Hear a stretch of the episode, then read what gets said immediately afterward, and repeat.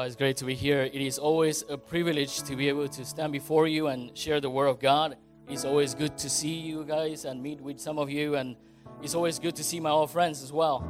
So, thank you for the invitation and thank you for your warm welcome. Uh, before we flip to our text today, uh, I wanted to start with a reflection question. Now, some of you already know what that is, and, um, and you know that it is a question that I would like us to have in our minds as we go through the text to reflect upon our relationship with Jesus. So today I wanted to start with this question Where do you put your hope? Where do you put your hope? Or more specifically, for us who are Christians, do you put your hope in Jesus? Do you put your hope in Jesus? And if you do, what does it look like in your life? Today we will be studying from Colossians chapter 1 verses 3 to 8. So if you have your Bibles, you can flip to that. That's Colossians chapter 1 verses 3 to 8. As you're flipping through that, I wanted to tell you that some time ago I heard a story that uh, a study was done in the 1950s and involved putting rats in a bucket with water and see how long they could swim before they would drown. So the test measured that the rats would swim for about 10 minutes before they go into the water and, and drown. And I know it's a cruel example, but what they found out in the second part of the study is that if you take out the rats from the water three times within those first 10 minutes, afterwards, when you leave them in the water, they would be swimming for much longer. Now, anybody, anybody care to venture uh, a guess how long they would swim in the water in this second experiment? Well, I can tell you, they swam for almost 60 hours. That is two and a half days. Why? Because what they did by taking them out of the water and holding them in their hand for a little bit before putting them back in is they introduced hope. So the, the rats placed their hope on people rescuing them from the water. It motivated them to persist, to swim longer. Hope. Hope is what Paul wants to remind us of and reminds the Colossians today in this opening of the letter of Colossians. The hope that we have in Jesus Christ. The hope that stirs our hearts as we continue to live faithfully for Him. And so Paul opens the letter and he says this. He, th- he says, We always thank God, the Father of our Lord Jesus Christ, when we pray for you, since we heard of your faith in Jesus Christ and of the love that you have for all the saints because of the hope laid up for you in heaven. Of this you've heard before in the word of truth, the gospel, which has come to you. As indeed in the whole world it is bearing fruit and growing, as, as it also does among you, since the day you heard it and understood the grace of God in truth, just as you learned it from Epaphras, our fellow beloved minister. He is a faithful minister of Christ on your behalf and has made known to us your love in the Spirit. So Paul opens this letter with a thanksgiving. He says, We thank God for these things. And what we can learn from the thanksgiving is whatever Paul is giving thanks for is probably very important. And he's giving thanks for this, for hope. Now, a bit of background for us as we open this book of Colossians today is Colossians was not a church founded by Paul, it was founded by someone called Epaphras, which is mentioned in the Thanksgiving. And it was located in a city called Colossae. Now, this city, in, in, in many years ago, uh, received a lot of immigration, and, it, and because it was a commercial center. So at one point, it was called a cosmopolitan city. And while all died down by the time that Paul was writing this letter, a lot of the culture, the religion, the social value influences remain in the city.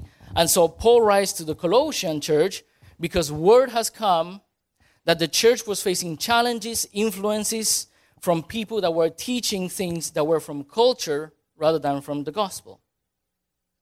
So these false teachings were obviously wrong. But they were teaching things like this, for example, very serious mistakes that Jesus was not enough to restore their relationship with God. In other words, they were saying the gospel, the cross, the resurrection, all that stuff was not enough. So, for these false teachers that believed this, it meant that they needed to look for other ways and other alternatives to get closer to God. So, they started uh, using additional rituals or keeping dates, even the worshiping of angels so that they could get closer to God. Now, we know all that stuff is wrong. And it was clear they were taking matters in their own hands to get close to God. And the result of that, they became more reliant on themselves, more reliant on ritualistic worship, rather than the transforming power of the Holy Spirit. And so Paul writes to steer them back to the word of truth, the gospel, and by extension to us. We too live in a city like Colossian, like Colossae. Vancouver is like this as well. We have a lot of influences from different cultures, different religions, different values in society, and much of these things that we're influenced are not biblical values. We too run the risk of being influenced by them, in particular, as Paul says today, if we lose sight of the hope that we have in Jesus. If we lose sight of the hope that we have in Jesus, we become vulnerable and we become influenced. We need to remember the hope that we have in Jesus Christ. Otherwise, like the rats, bloop, will drop into the water. And so Paul highlights three things for us today in this Thanksgiving report. So if you're taking notes, you can write these things. These are the three parts that we're going to touch on today. And the first one is this He talks about the hope that is laid up in heaven for us. The hope that is laid up in heaven for us. And in the second part, he will talk about how hope is an essential part of the gospel that we live. And finally, he will talk about how hope inspires us to ministry. So, the first part hope that is laid up in heaven for you. The first things he says in, first, in verses 3 to 5, he says this We always thank God, the Father of our Lord Jesus Christ, when we pray for you, since we heard of your faith in Jesus and of the love that you have for all the saints, because of the hope laid up for you in heaven. And of this you heard in the word of truth, the gospel. So Paul opens the letter and says, I thank God for you because the work that the Holy Spirit is doing in you. This is what he's doing. He's increasing your faith. He's uh, stirring your love for all the saints, that is, other Christians. And he's reminding you of your hope, the hope that you have in laid out for you in heaven. Now, the emphasis obviously is very clear, is on hope. Hope is the reason for faith and love. Now, I want to make a quick note here. For the scope of this text today, uh, this doesn't mean that faith, hope, and love, uh, hope is more important than faith and love. Okay, that's not what it's trying to say. The work of the Holy Spirit in us works equally in us in faith, hope, and love. So they cannot be separated and they cannot be ranked. But Paul is simply focusing on hope today. So, by saying that they live their faith and love as a result of hope, Paul is guiding the Colossians and us to think about this hope. So, what exactly is the hope laid up for them in heaven? What is this hope that he's talking about? To help us understand, we need to first understand the meaning of hope in the Bible. But unfortunately, as some of you already know, translating the, that word into the English as hope is misleading because it doesn't do justice to the actual meaning in the Bible. In our English language, when we say hope, we're talking about a desire. The dictionary puts it this, this way a feeling, expectation, and a desire for something to happen. I hope you have a good Christmas break. I hope you get the car you want. Basically, it is a wish that something will come to pass but a desire, a wish may or may not come to pass. There's no certainty, there's no assurance. It is not a matter of who or what your hope is placed in, because there's no certainty either way. This is the way we use hope in our English language, and that is why it's called hope. We might hope to get a good job, but we might not get it. Now, I want to tell you, I'm going to share this example with you. One time I was watching this happen, but first I want to ask you this question. Ladies, if someone comes up to you who is angry at you, who doesn't like you, you know he doesn't like you, or your boyfriend or your husband, and they come up to you and they tell you straight in your face, I hope you get fat. What are you going to do? What would you do? So I was watching this happen unfold in front of me once. I was standing there, there was this couple, they were arguing, and then this guy goes, I hope you get fat. And right, with not even pause, the lady went like, and I hope you get killed by a car crash today. I'm like, whoa, whoa, whoa, whoa, whoa, whoa. He just said, you hope you get fat. You still saying you hope you get it. Like, what escalation? Like, what? So serious. Why am I saying this? Don't get angry because there's no certainty that you will get fat. Hope is just a wish, it's just a comment. It's like more a comment than an insult. So next time you hear that, don't get angry. It doesn't mean it's going to happen. That is the way we understand hope. There is no certainty. It's just a wish. It may be a mean, mean wish or, or bad meaning uh, uh, uh, uh, or bad wish, but it is just a wish. Now, the biblical hope that we have is different. For example, for example, in the Old Testament, hope was understood as part of the covenant and promise of God. What this means is that a person in the Old Testament times, when he has hope in God, he's basically having an expectation for God an expectation that God would provide, would help, would bless, would protect him. Why? Simply by the fact that he belongs to the people of God. God is the object of their hope, God is the source of their hope. They hope in God. And in the bigger scheme of things, that meant that they hope for their relationship to be restored with God. That they hope for the what is called messianic future, which is they hope that God will send the Savior as he promised. Now, in the New Testament, hope has the same meaning an expectation, except now it centers on Jesus. Hope centers on Jesus Christ. Why? Because of his life, because of his death, because of his resurrection, and that are fulfill- those are fulfillments of God's promises. and so this hope begins from the moment Jesus was born. He is the Messiah, hope of Israel what Jesus did at the cross, the resurrection, ensured that the hope, ensured the hope that we have now. So now all who have faith, who call on Jesus, are ensured to have this hope. Hope is sustained in us by the Holy Spirit sent by Jesus to guide us until his return. In the meantime, we are looking forward to, with an expectant heart, to the return of Jesus. As you see, there is a difference between worldly hope and biblical hope. Biblical hope is certain. Biblical hope is assured. It will happen. What we hope for is the return of Jesus and a time when we will finally be completed in Him, and a time when we will be restored, and a time when we will have new bodies and we will live in His kingdom. It will happen. That's what hope means. We are having this expectation because we know that God will not fail us. So, if you're taking notes, that's your first point. Christian hope is assured hope in Jesus.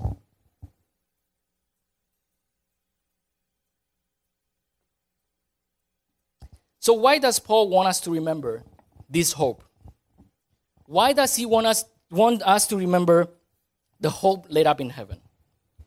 It is because he's bringing our attention to the fact that it is future oriented. So we get the sense here, what the sense that we get here is this that we're now living looking towards the future, looking forward to Jesus' return. He wants the Colossians and us, as saved people, to live with this anticipation. I know that Jesus will return. He is coming back. He is coming back and we will be completed. Think about it this way. Right now, you have been you are a guest of honor. You have invited to an, you have been invited to a dinner. You show up and your dinner already started. But right now you're in the first course. So you're eating the appies. You're technically having dinner, but you didn't have your full dinner yet. You're still hungry. And your server already told you your main dish is on the way. So you're looking forward, anticipating to this dish that is coming, like you're anticipating eating the pupusa today. And I was told that's, you know, that uh, is already like waiting there for me. So I'm anticipating that. In that same way, we're anticipating. I know I'm to get Jesus. I know I'm going to be completed. So I'm just looking forward to that. It just is not there yet. So this is the same image that Paul is trying to convey. So your next point, if you're taking notes, is this hope is forward looking instead of backward looking. So forward looking in anticipation to Christ's return. Which leads us to another reflection question. Do you live from this perspective? Do you live from this perspective of looking forward to the return of Jesus? The reality is that many Christians live without this future dimension of the gospel. See, Paul's emphasis on hope is because the false teachers were robbing these people from the future dimension. Remember what we said earlier. False teachers were teaching that Jesus was not enough. And by this, they were saying that in Jesus, there is no hope for the future. The culture of the city tells us the same. They say there is no hope in Jesus. Look for hope in other places. Look at technology. Look at science. Look at other people. Look at your idols. Or even create your own hope of, from a mix of whatever you want. All they are doing, all our culture is doing to us, is distracting us from looking forward to the return of Jesus. Distraction, that's it's, is the major issue that we have in this culture. We're always distracted. Instead of looking forward to Jesus, we're looking down at our phones, right? We don't spend time reflecting because our phones are interrupting. You know, one of the major things that distract us is the push notifications in your phone, right? They come in whether you want it or not. They just show up. Right? When I'm praying, I hear my phone go all the time, right? I get, you know, updates from the NHL like at 7 in the morning. I'm like, you know, 7 in the morning. I'm having prayer at 7 in the morning. You're sending me about the game today? You know, or, or things like that, like Instagram. We're always checking. We're always thinking about our phones. Just think about it. When you're having dinner with other people, your temptation is not to be there, is to look at your phone. You're distracted by your phone. We have that problem here. We're distracted by a lot of things except looking forward to Jesus. We need to align our hearts, not to look down, not to look just at the now and the things that are given to us, but to look at Jesus. Look at his return. Look at what he's doing now because of where he wants us to be in the future. Unfortunately, Christian history is not on our side either. Now, I'm going to spare you a long detail on history, but let me say this. Over the years, the, the gospel was reduced. It went from the New Testament times when they preached the gospel, they said, Now I'm saved and I'm looking forward to the return of Jesus to be completed, to what it is now. A shorter version, which is what? What we hear all the time. Now I'm saved, and or where I'm going to spend my life in eternity in heaven or in hell. That's why movies make fun of it because people have reduced the gospel, and that's what it sounds like. Where am I going to spend uh, in eternity, in heaven or in hell? So, the shorter version that we hear these days there's no hope in Jesus. There's no hope the completion in Jesus. It's only about eternity. It's only about I'm saved now. So people get distracted by the world because they don't know that they're looking forward to something. They're just looking at what is happening right now. This version of the gospel, without hope, really steals from our hearts because we need this hope. We need this hope. Losing this forward looking dimension is like a child losing an excitement to look uh, for Christmas morning or like uh, losing the excitement that keeps us awake the night before we go on a trip. For those of you who are married, is like losing the excitement in anticipation for your wedding day or your wedding night. For those of, for those of us who live without this forward looking dimension, we're living without our hope in Jesus. And ultimately, losing this hope means losing our ultimate goal in salvation. To live this from this perspective is important. I used to work in an office and manage an office, and uh, there was a few people that used to work with me in that office. And one of these ladies, she would always show up late, like always be late, always waltzing late. Put her purse on the on, on her on her desk, pull out her phone, check all her messages that she missed on the way to work, when she was done, she would put her phone down, go to the washroom, come back in later, start making her coffee, and then, then maybe sit down and do some work. And I had a talk with this person once. I said, Why, you know, all this distraction? Like, what's, what's going on with you? And she's like, Well, I feel frustrated. You know, I'm frustrated. I'm tired. You know, I, I, I don't know what I'm doing. I don't know the purpose of the things that I'm doing. And I'm thinking about quitting because I don't see any purpose in all this stuff. And so I thought, you know what this person is missing? The big picture. So I sat her down and we were talking, and I said, Look, what you are doing now is not just what you are doing now. It's not the task. It might be a menial task, a small task. You think you're doing administrative work, but that work has a bigger purpose.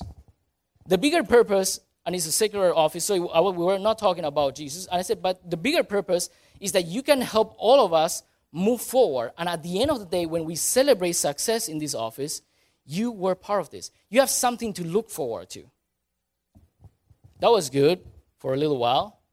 And then again, she was doing the same thing. And then one day I said, I'm quitting, and I think you're next on promotion. And she's like, Oh, yeah. And she started working really hard because she has a work, a, goal to look forward to. So Paul wants us to look forward to this. This is why the reason why the Colossians had faith in Christ. This is the reason why they love the saints because of the hope that they know is waiting for them, which is our next point. Hope encourages us to live faithfully in Christ today, knowing that our future is certain.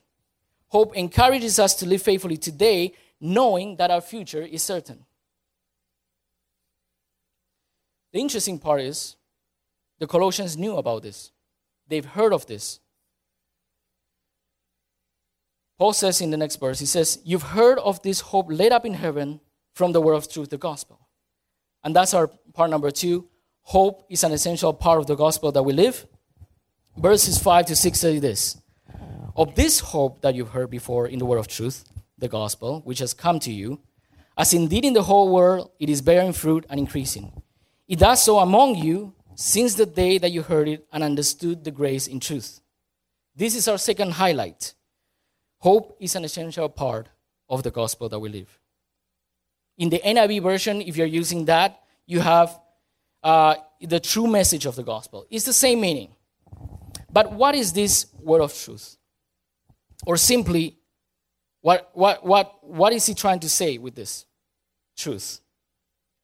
The expression word of truth has its background in the Old Testament when God is saying that his word spoken is the word of truth.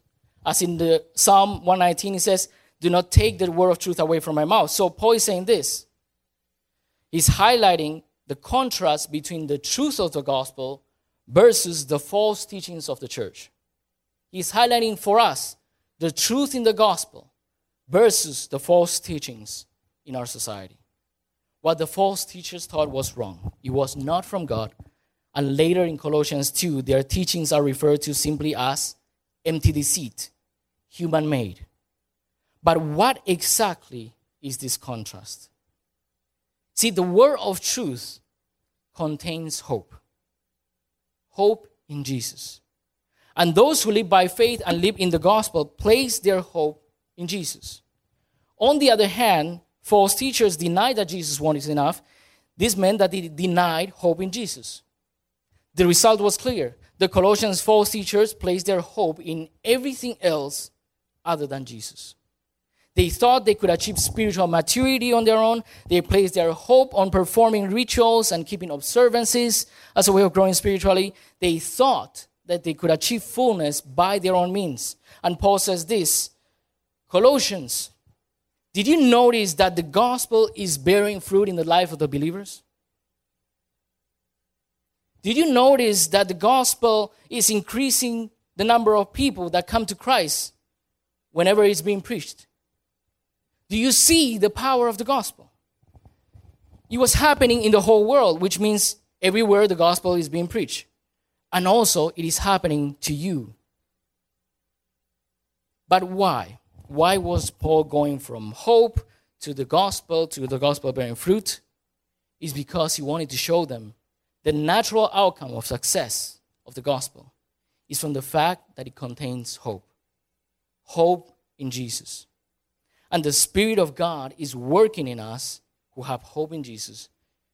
So, leads us to the next point. Hope is living with confidence that the Holy Spirit is working in us to produce fruit.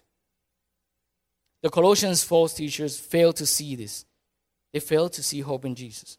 They fail to understand that Jesus is the only way to grow spiritually, that they could not live a full life without this hope in Jesus. So, question for us How about us? Where do we place our hope? Do we place our hope in Jesus? Reality is, some of us do in some contexts, some of us don't. And the reality is that most of the time, when somebody comes to talk to me about them wanting to grow closer to God, is that they end up putting hope more in themselves than in God. Now, I'm not saying that they don't have faith, and I'm not saying that they don't believe in Jesus, but many times it is easier to take matters in our own hands than to ask God for His Spirit to lead us. See, most of us, we know that we, that we can only grow mature if we rely on the Holy Spirit. Most of us know that. But we don't necessarily end up doing that. I want to give you an example of myself. When I, when I just became a Christian, it took me about a year to find this out. A year, okay? I didn't know what I was doing that year. I was trying to do things on my own. So when I just became a Christian, there was a summer camp like two weeks right after. So I went to that summer camp of, with youth and young adults, and the theme of that camp was spiritual fruit. And they asked me to choose which fruit you want to pray for in this camp. And I said, well, you know, self control, patience don't look pretty good, right? Don't judge me, but that's how it was. They look pretty good. And I said, okay, well, you know, if I'm going to learn self control, I need to stop saying bad words. I need to stop being so negative. I need to stop swearing. Now, you need to know, I grew up in a country, in a culture that shall not be named today in this sermon, but in this country, we don't really consider bad words, swear words inappropriate. And maybe my friend can attest for me in that. We, we don't, okay? It's just very normal occurrence in daily life, and it's very accepted in that. So I grew up in that culture, and I'm not making this up. It's true. You can, you can ask friends who know people from this country that I'm talking about, and you ask them, and they will tell you that it's okay to speak like that. Now imagine, when I came here, I was 16, so it was already ingrained in my mind. When I became a Christian, I was 25. I had at least 20 years to practice. So I thought, okay, I gotta stop because, you know, I sound really bad. In particular, when I'm in church with my friends, you know, in fellowship, because people don't swear in church. They just do it outside of the church. So I stopped. Within that week, I said, okay, that I'm gonna be good. I'm gonna be a good Christian. So every time someone in fellowship said this, and some of you may remember, like a hint of a swear word or something negative, like, hey. But in my mind, I'm thinking, oh, thank you, because you know that makes me relief, you know, sense of relief a little bit. But I was proud of myself. I was proud because I did it. I thought that I did it, and then a year later, I exploded. I'm gonna leave that to your imagination. Okay? It didn't work. Okay? It didn't work. I even thought, I thought I changed. I thought I did it. Now, why am I telling you this story? Is because in reality, most, of the, most often than not, we put hope on ourselves, our decisions, our plans, our motivations. And we forget, we forget, uh, like Paul said in Philippians chapter 1, verse 6, that he who began the work in us will bring it to completion at the day of Jesus Christ. What he's saying is that God is the one who started the work in you, and God is the one who will finish the work in you, not yourself. He's the one who is going to do it, and He's going to do it when Christ returns. See, that's why we look forward to Christ's return. I am looking forward to Christ's return, to the day where I'm no longer tempted to speak like that. Because sometimes now, even now, after like 12 years as a Christian and trying to change, I do my best, but somebody cuts me off and they're going to hear some Spanish. I'm just saying. So this is interesting for us because we will never come to Christ unless the Holy Spirit prompts us to or brings us to. So why would we think that we can, in our own strength, grow in Christ? We need to live in His hope. And furthermore, uh, one interesting part about what Paul is saying is this not only is the Holy Spirit going to bear fruit in your life, the Holy Spirit is going to bring people to Christ. He's going to bring people to Christ. not us. We need to rely on Him for that. And so, what do we do? If the Holy Spirit is the one bringing people to Christ and not me, what do we do? What do we do in the context of hope? We start doing our part by showing other people what our hope looks like in our life. We start living this hope so that the people in this city who are yet to know Jesus understand why we're so passionate for Him, why we're willing to give this Sunday morning of sleep and come here and worship, why we're willing to speak about Him, and, and, and why we're willing to live like that in a world that says, don't be that way, that is against us. Why would we want to live differently like that? Because we have the hope in Jesus, which leads us to our final part. Epaphras, the guy who founded this church, knows that only God can transform us, and so he's more than willing to give his life to show other people. Verse 7 and 8, Paul thanks Epaphras and he talks about Epaphras and he says this Just as you learned the gospel from Epaphras, our beloved servant, he is a faithful minister on Christ on your behalf, and he has made known to us your love in the Spirit. The final highlight is this Paul describes what Paul describes is the faithfulness of Epaphras' ministry and the faithfulness of the Colossians. Because hope inspires us to ministry.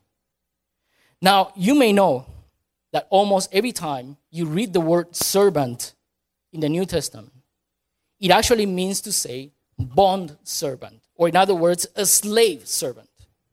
This is a metaphor to indicate the negative sense and, and the sense that people get in the New Testament is a reaction of, this is disgusting. Why are you a servant? See, slave service is the complete opposite of what anyone would want to be in their lives.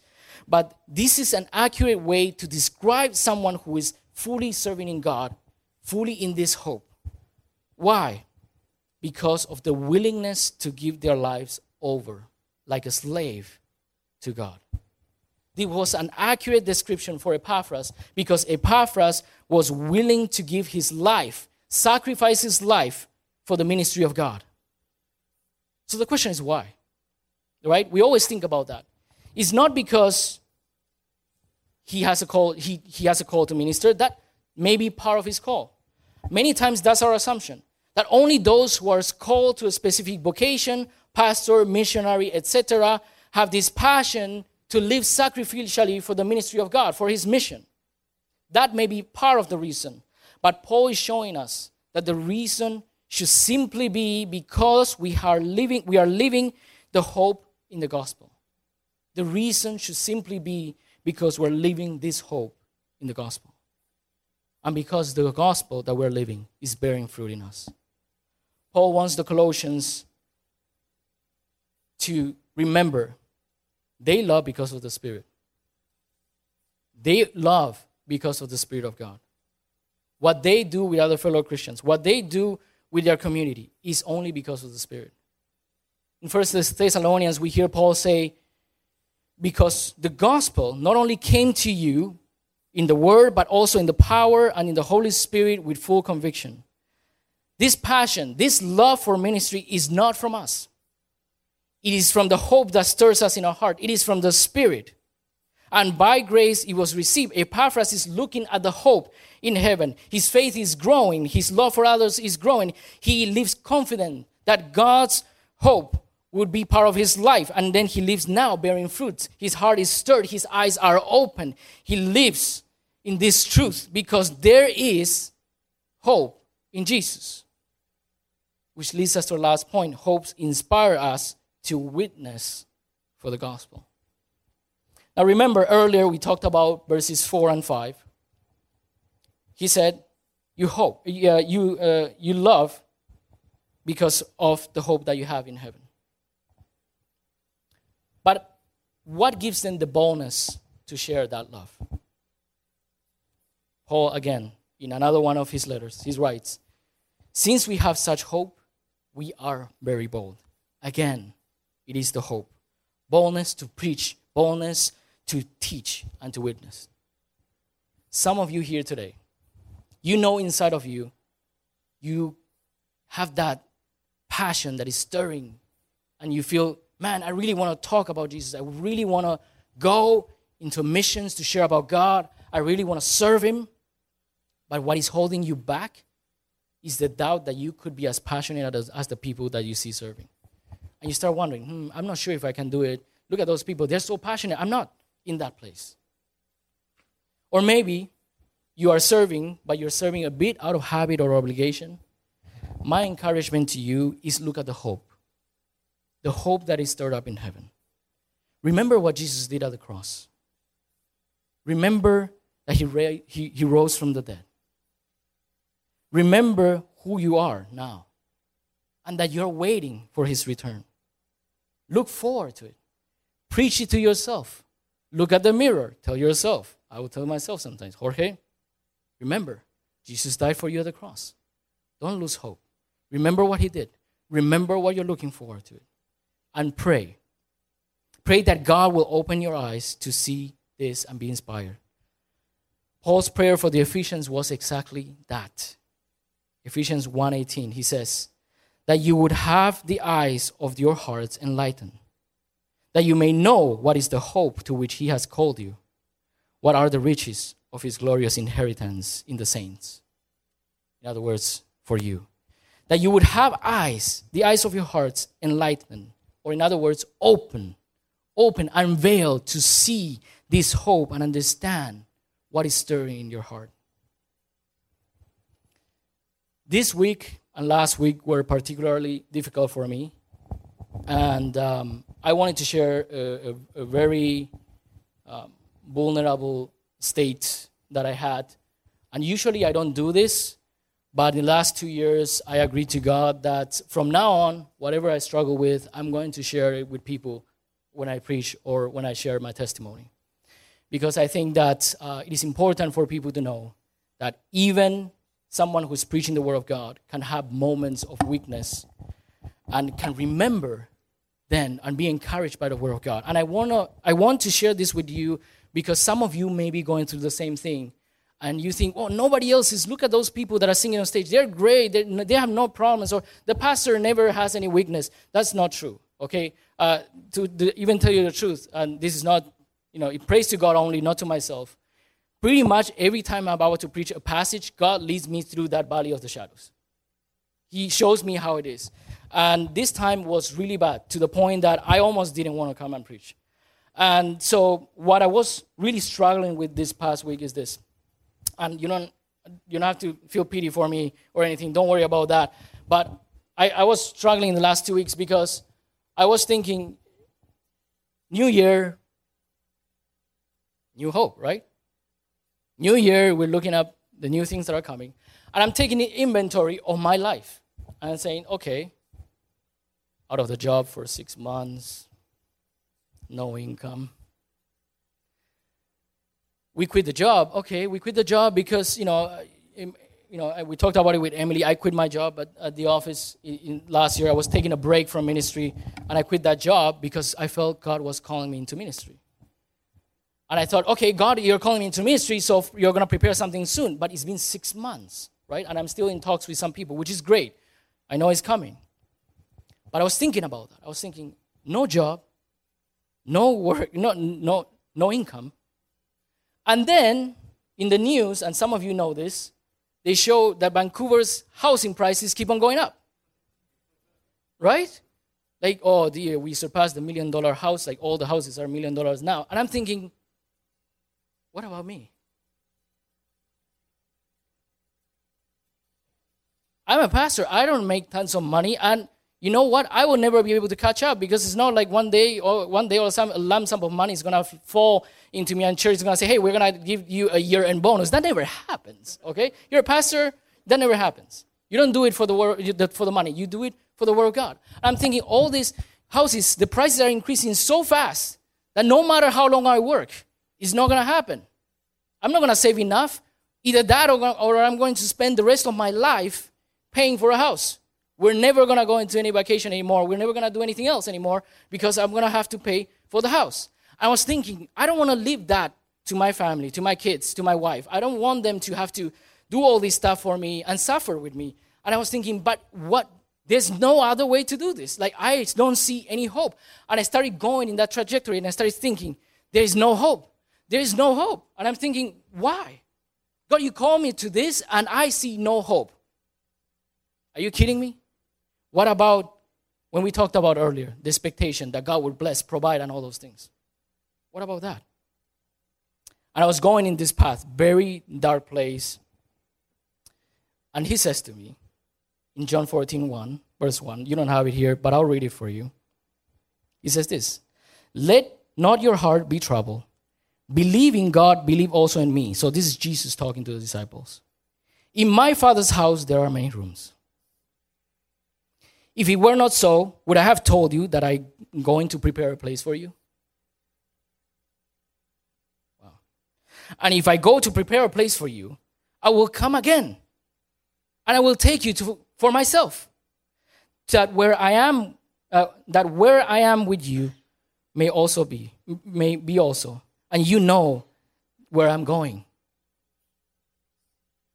And I was speechless.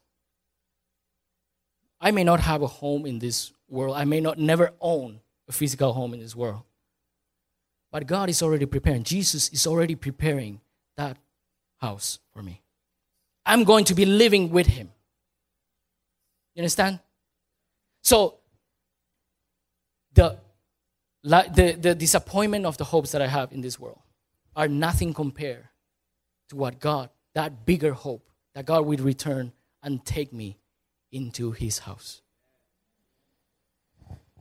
I didn't have hope until I anchored my life into the bigger hope, which is Jesus Christ.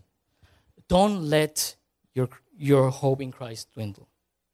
Don't let the hopes of this world, the temporary things, the small things, take away the bigger hope in Jesus Christ. We need to live faithfully here, but we need to live with a greater expectation in the world to come. Maybe you feel hopeless today because of other things.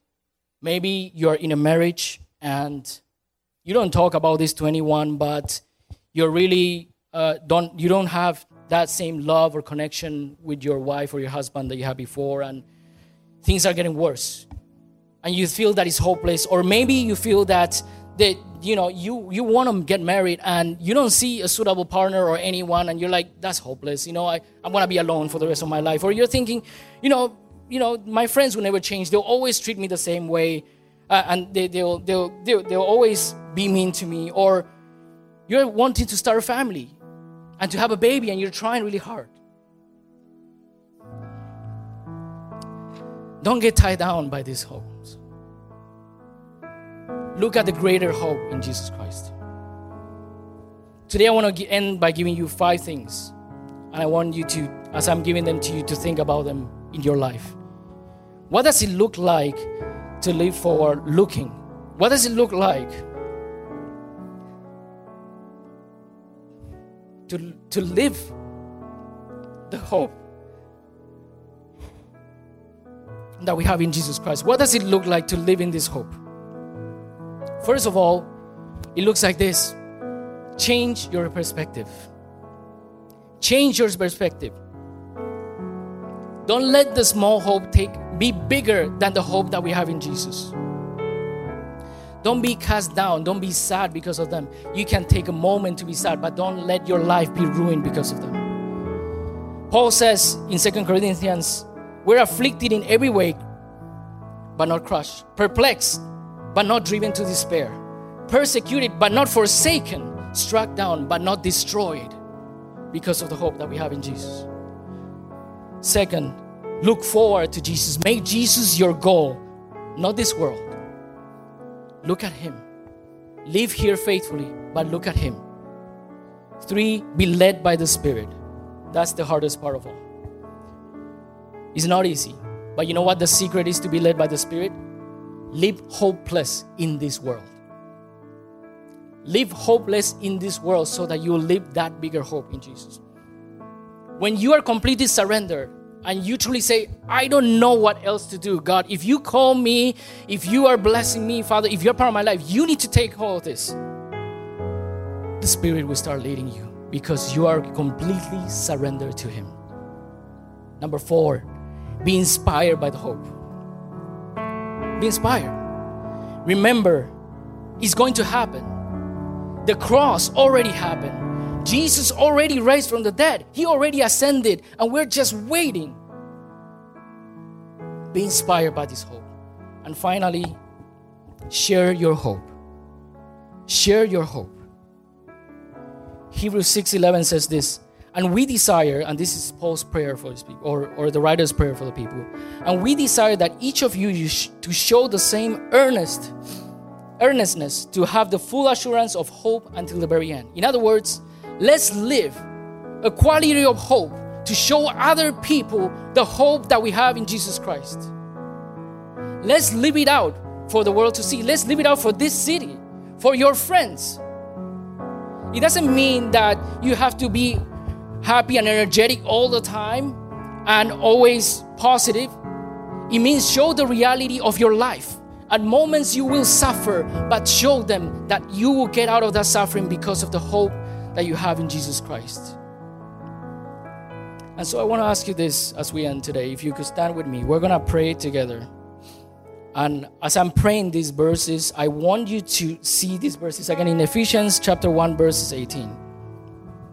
I want to encourage you with these verses, and I want and I, and I hope that this would be the prayer for you this week as well. Father, Lord Jesus, I pray for your presence in us. I pray that you stir up the hope that you have for us, Lord Jesus, that is laid up in heaven. Holy Spirit, help us remember that Jesus died on the cross for us and help us understand why he rose from the dead, Lord Jesus. And help us see our future in you, the bigger hope, not the hopes of this world. Father, help us focus on you and you alone, Lord Jesus. Because nothing that can happen here, nothing that can happen here would ever be greater what, than what is happening in your kingdom. And we will be part of your kingdom, Lord. So we pray, Lord, stir up our hearts, encourage us, let us feel your presence, Lord Jesus, and let us start living the hope that we have in you. Let the city know, Father, we hope in you because you are real. You are certain. Your hope is assured. And what they have, Lord Jesus, is, is, is not certain. They need you. And so, Father, help us be encouraged like Epaphras and give our lives sacrificial into your ministry and not be afraid because at the end of the day, Father, you are the one who's bringing them to you. You are the one who's preaching the gospel in their hearts. And so, Father, we all pray together today as Paul said in Ephesians 1:18, that the eyes of our hearts would be enlightened, would be open, would be unveiled to know what is the hope that you have placed in our hearts and what is the hope that you have called us to. What are the riches of the glorious inheritance that we have in you in heaven? And remember that, Lord Jesus, because you are coming back. You are our hope. And we love you. Today, some of you, maybe I, I, I, I mentioned earlier, um, you're, you're, you're having some challenges in your life and you feel hopeless or you feel that there's no solution. You don't know what else to do. Or maybe today you are stirred up for ministry, but you don't have you don't sense you have that passion yet to step out in faith if you're that person uh, i i ask that before you leave today you pray with somebody. But right now if you're that person i want to pray for you. Lord jesus. Lord jesus be be that hope. And i know lord that it's hard to see when we are cast down and we feel that it's hopeless. Father, help us not be distracted and look for hope in other places, solution in other people, but help those who are going through these challenges find their hope in you. Lord, be that light that they follow. Be that hope that they live for. And Father, I pray that they don't suffer in this sense of hopelessness by themselves. That the rest of us will sense it from your Holy Spirit and we can walk up to them and say, I'm going to pray for you because I know, Lord Jesus, that He needs you. And so today I pray that our, all our hearts will be stirred, that we will be ministering to our, each other, Lord Jesus. And we remember, Father, all of us, we're living out of this hope in you. So we leave those people in your hands, Father. You said we cast our anxieties upon you, you make our burdens light. So let us hope and look toward you. Thank you, Father, in your name, Jesus.